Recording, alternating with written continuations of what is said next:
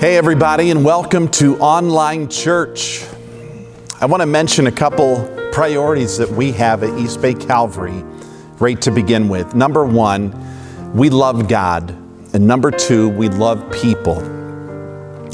So to help develop these priorities, I invite you to our website, east bay calvary dot org. And when you get on there, fill out the connection card that's a part of today's service. And more than online services, kind of what's at the core of our ministry are online communities. And we would love for you to plug into an online community. So on that connection card, mention that you'd like to be a part of an online community where we Zoom together or text together, connect with one another. It's important, especially in today's shelter-in-place community, that we have the opportunity to know each other. Or if you don't fill out the connection card, email us at office at east bay calvary dot org and we will plug you into a group. The other thing that we would love, love for you to do on our website is go to the Give tab. And it's not merely just for us. Beyond our regular general fund offering, the big deal at East Bay Calvary and loving people is our Helping Hand Fund. And we are establishing ourselves as a resource to be able to help people in our church and our community, especially those that are vulnerable, those that will be losing their jobs and have special needs. We want to be able to be in a position to help them. And here's a way for our church community and online community to come together to set aside resources to be able to help those with very special needs during this unique time in our world. So note that Helping Hand Fund as we collect funds together. Hey, last week we started talking about what if, and there were a whole lot of what ifs that we talked about. A few of the what ifs in the negative way: what if school was canceled? Well, check that one off. What if church was canceled and our gatherings together? What if restaurants were closed? Or some people are even concerned about, what if I get the virus? What if I lose my job? What if my money dries up? There's so many negative what ifs. Well, last week we flipped the script and we talked about the what if in the positive. What if there's something really good behind all of this? What if God has a purpose that we can't quite see yet? What if He's going to use all of this to do something through you or in your home, or in your family, or in your life, or in your neighborhood, or in your church family that is so incredible? And we ask this question: what if your struggle is God's strategy to change your world? And we talked about that from the book of Acts in chapter one, verse eight. And then we looked at Acts chapter eight, verses one to four. And essentially what we found out is that the church grew exponentially in Acts one through Acts six, all in Jerusalem. It grew to about thirty thousand people. But God designed the church not only to grow in Jerusalem, but also Judea, Samaria, and then to the uttermost parts of the earth. But the church was clustered in Jerusalem. So from there, something big happened in Acts chapter eight. And what happened is persecution came. And the text mentions that when this persecution came, that the people began to scatter. The church began to scatter. And it mentions that they went to two main places, Judea and Samaria, just like God intended from the very beginning. And so we began to see that God's intention through their struggle, He had a strategy. And it was to impact, significantly change their world. And He did exactly that. What if your struggle is God's strategy to change your world? And it is. This week we talk about a different what if. Today I want to do a second what if, and this one is not quite as popular as last week's what if. This week's what if is this: what if crisis conditions your message for maximum impact? Let me mention it again. What if crisis conditions your message for maximum impact? I want us to think about that Acts chapter eight passage again. What if this persecution was not only God's strategy to increase the geographical range of his message, but it also increased the personal impact of his message?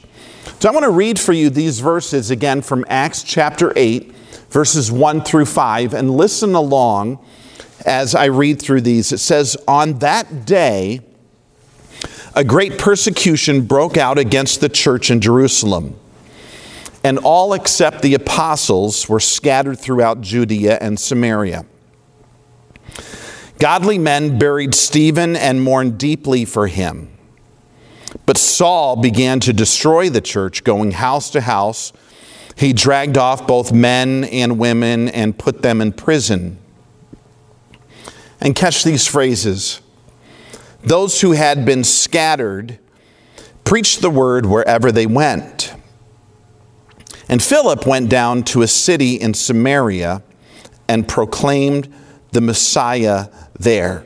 Now think of the crisis that was going on for this early church. Just imagine this for a moment. There was great persecution, the text mentions. It also mentioned this text, they were just doing a funeral for their church leader, Stephen, who was stoned to death by Saul and the religious leaders. Number three, there was imprisonment. It mentions that they were dragging away men and women out of their homes and these house churches and taking them to prison. And then number four, it mentions these people were losing their homes. They were They were insecure. They were running for their lives. And so we can understand that this was a big deal.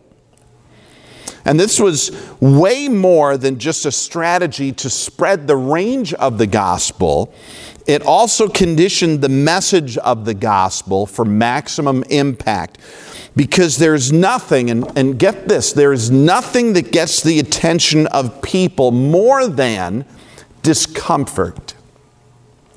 There's nothing that gets the attention of people more than pain or more than crisis, whether in themselves or in other people. It awakens people. Crisis awakens people to a message. Now, C S Lewis has a great quote. He says, "God whispers to us in our pleasures.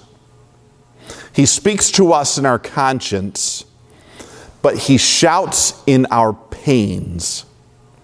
It is his megaphone to rouse a deaf world." Pain insists on being attended to. Pain puts us in a spot where we just can't let it go cared for. And, and I think you know what I'm talking about. When, when we get in pain, we've, we've got to lay down, or you know, we give in and finally go to the doctor, or we have to take that medicine, or even for some people, we end up having to get that surgery.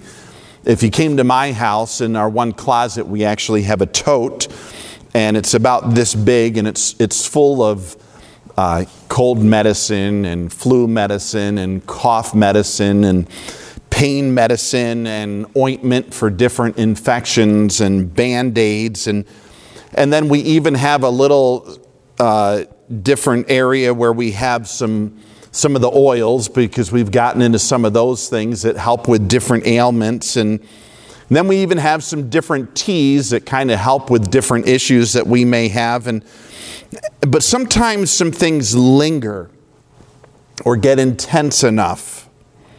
And, and we just say, you know what, that, that's enough. I can't take it any longer. I'm going to the doctor. I need to get some full strength stuff because it's too painful, it's too difficult. And, and our culture is allergic to pain. Or sometimes there's emotional pain. And we need to talk to somebody. We need to get counseling, or we need to pray with somebody. And, and it's just reality. When there's pain, when there's a crisis, we stop.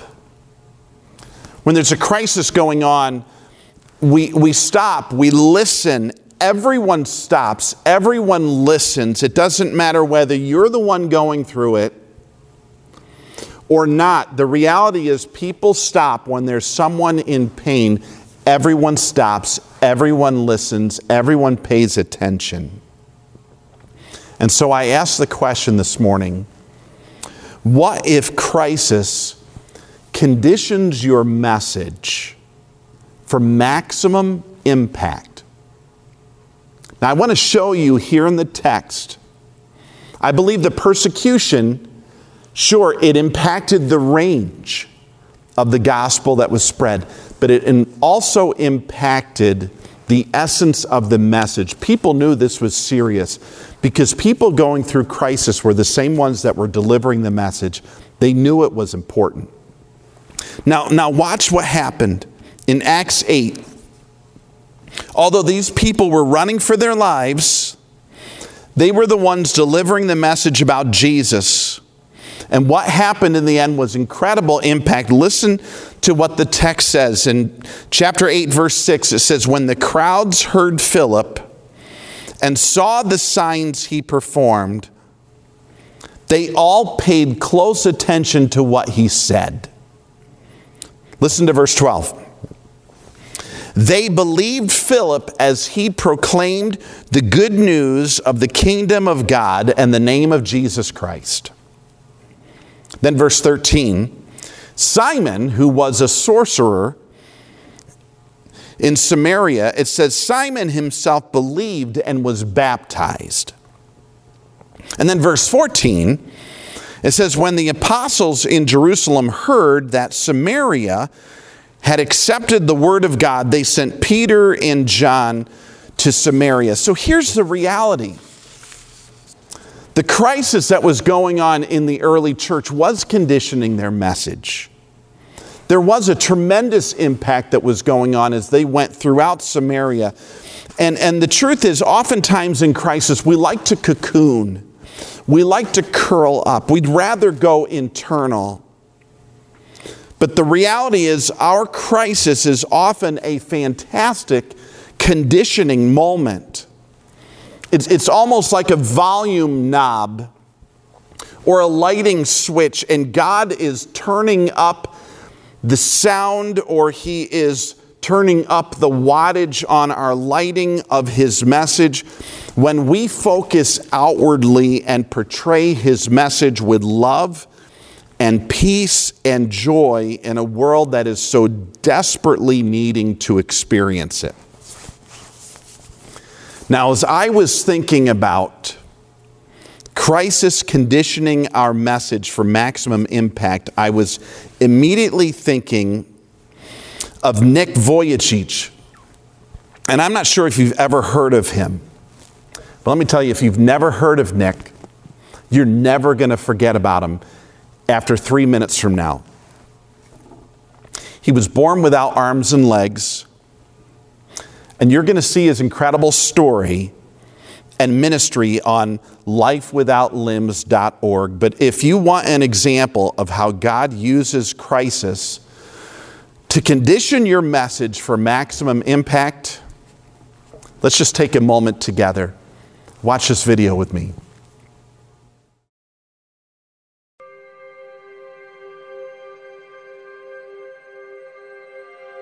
I was born in Melbourne, Australia, nineteen eighty-two, and my parents had no idea that I was going to be born without arms or legs. I was the only one that I ever saw without limbs. My faith in Jesus Christ was sealed after seven years of wondering why, God, I was born this way. Uh, he answered me very clearly through John chapter nine. And I gave my life to Jesus at fifteen after reading about how he came across a man who was born blind. And I'm like, hey, hold on a second, this looks interesting. And no one knew why he was born that way. I'm like, perfect. So I read on, and in verse three of the ninth chapter, Jesus said, "It was done so that the works of God would be revealed through him." And I'm like, wow, God, if you had a plan for the blind man, you do have a plan for me. And that was the beginning of my personal relationship with Jesus. Youth groups were starting to call me, churches were starting to call me, opportunities were opening up everywhere for me to share my testimony. I was speaking in front of three hundred sophomore public high school students. Three minutes into it, half the girls were crying. One girl in the middle of the room started weeping. She put up her hand and she said, "I'm so sorry to interrupt, but can I come up there and give you a hug?" In front of everyone, she came and she hugged me. She cried on my shoulder and whispered in my ear, "No one's ever told me that they love me. No one's ever told me that I'm beautiful the way that I am." I couldn't believe it. It changed my life. That was when I knew I was called to be a worldwide evangelist. Today, do not leave here unchanged. Leave here unchanged. You don't know what God can do with your broken pieces until you give God your broken pieces. And I want you to know, when you fall down, God's grace is sufficient. God's hand will come down and pick you up and give you the strength to get back up.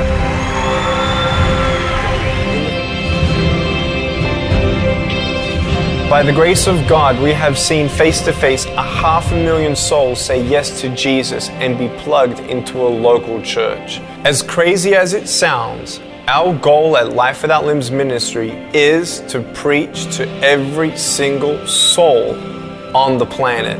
Seven billion people. We believe that this goal is possible as the Holy Spirit is gathering an army and building up supporters to send us and accomplish this mission.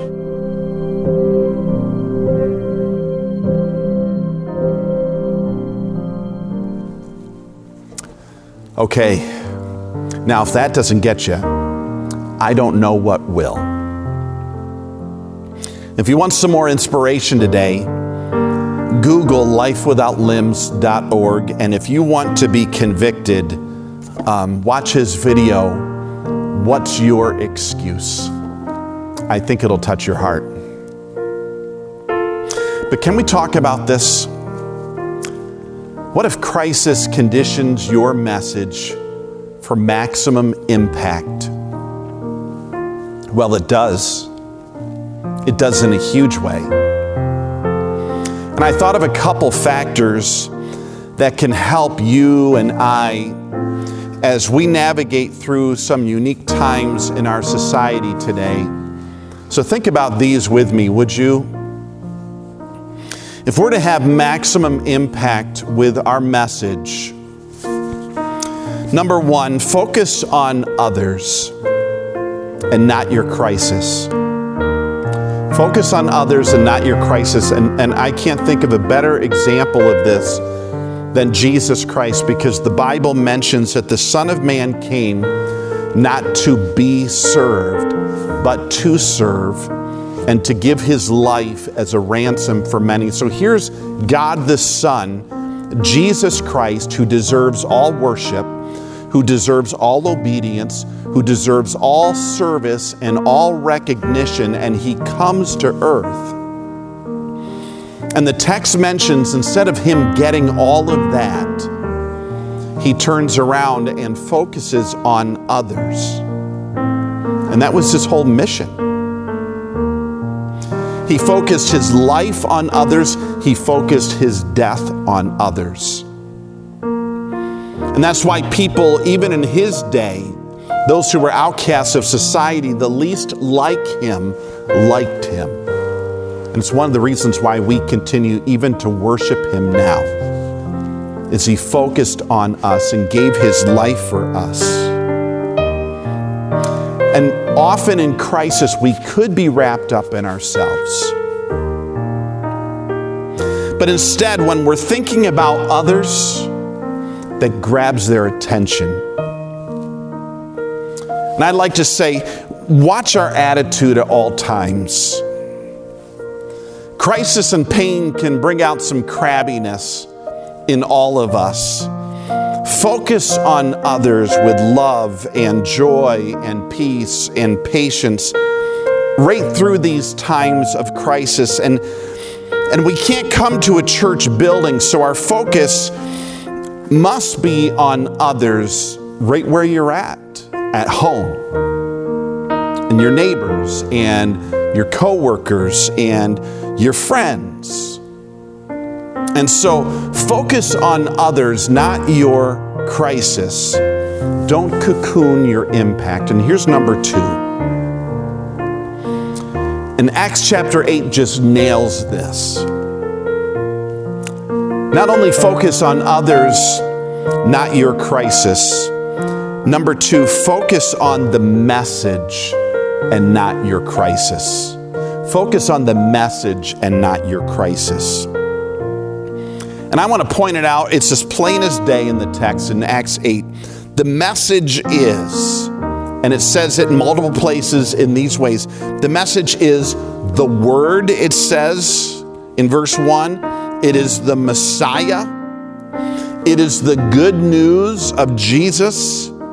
It is the name of Jesus. And so the message that we give, that we're to focus on, is the message of Jesus Christ. Here's what it is. The message is He loves you. The message is He died on the cross for you. That we can't save ourselves. We can't rescue ourselves. That's why He went to the cross. He died as our sinless substitute to bear our penalty in our place. And the truth is, we need to put our faith and our belief and our trust in Jesus Christ alone for our forgiveness.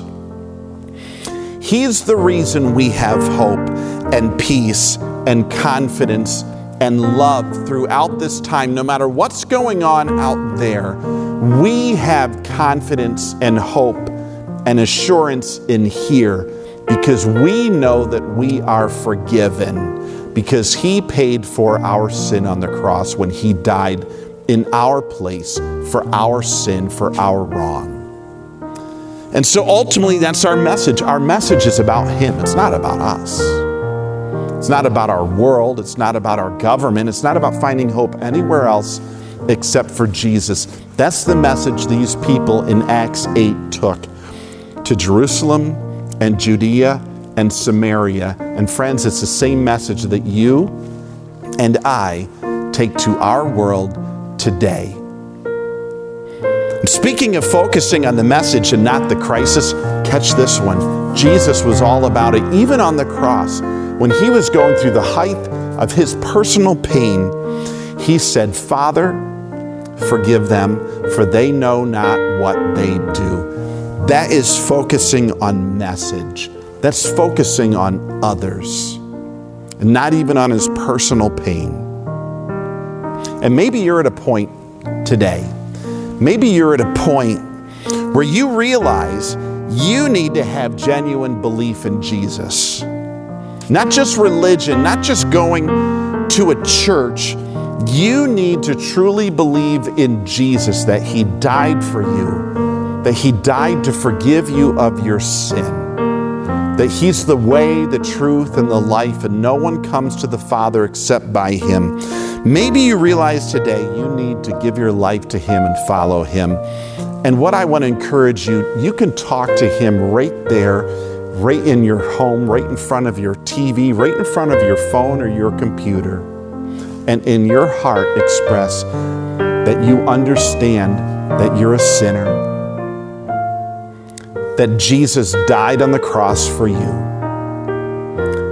And you can mention to God that you give your life to Him, that you want to follow Him, that you accept His forgiveness and His love, and pray that in the name of Jesus Christ. And then what I'd love for you to do on that connection card that we're going to mention even on this link here with our page today, talk to us. We would love to connect with you. We would love to take this farther. We'd love to be a resource for you and help you to love God and love people right along with us here at East Bay Calvary. And here's how I want to finish with us here today, church. No one's sitting on the bench anymore. We're all in the game together. Focus on others. Focus on the message. You may need to shelter in place for now, but don't shelter your love. Don't shelter your joy. Don't shelter your peace. Don't shelter your message in place. These all need to get out, because what if crisis conditions your message for maximum impact in your world? They need to get it. Let's give it to them. In just a minute, your hosts are going to come and wrap up with a few more thoughts. But before they do, let me pray with you. Father, we take a moment and we thank you for a message that changes people. It changes us from the inside out. God, thank you for a message that's all about Jesus, that he died on the cross for our sin. And even though we were insufficient to care for our wrong, his death is sufficient as he died in our place so that we can be fully forgiven. God, I pray that you would help us like him to be outward focused, focused on others. Help us not to curl up and cocoon, but help us to focus on others and to focus on a message that's life-giving, and to give it to our community, to love on our neighbors, on our families, on our coworkers, and on our friends.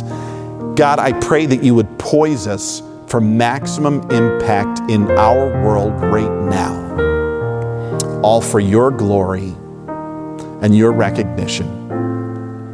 And we pray this in the name of Jesus. Amen. Lastly, know that we love you. I love you. And we'll see you next week on Church Online.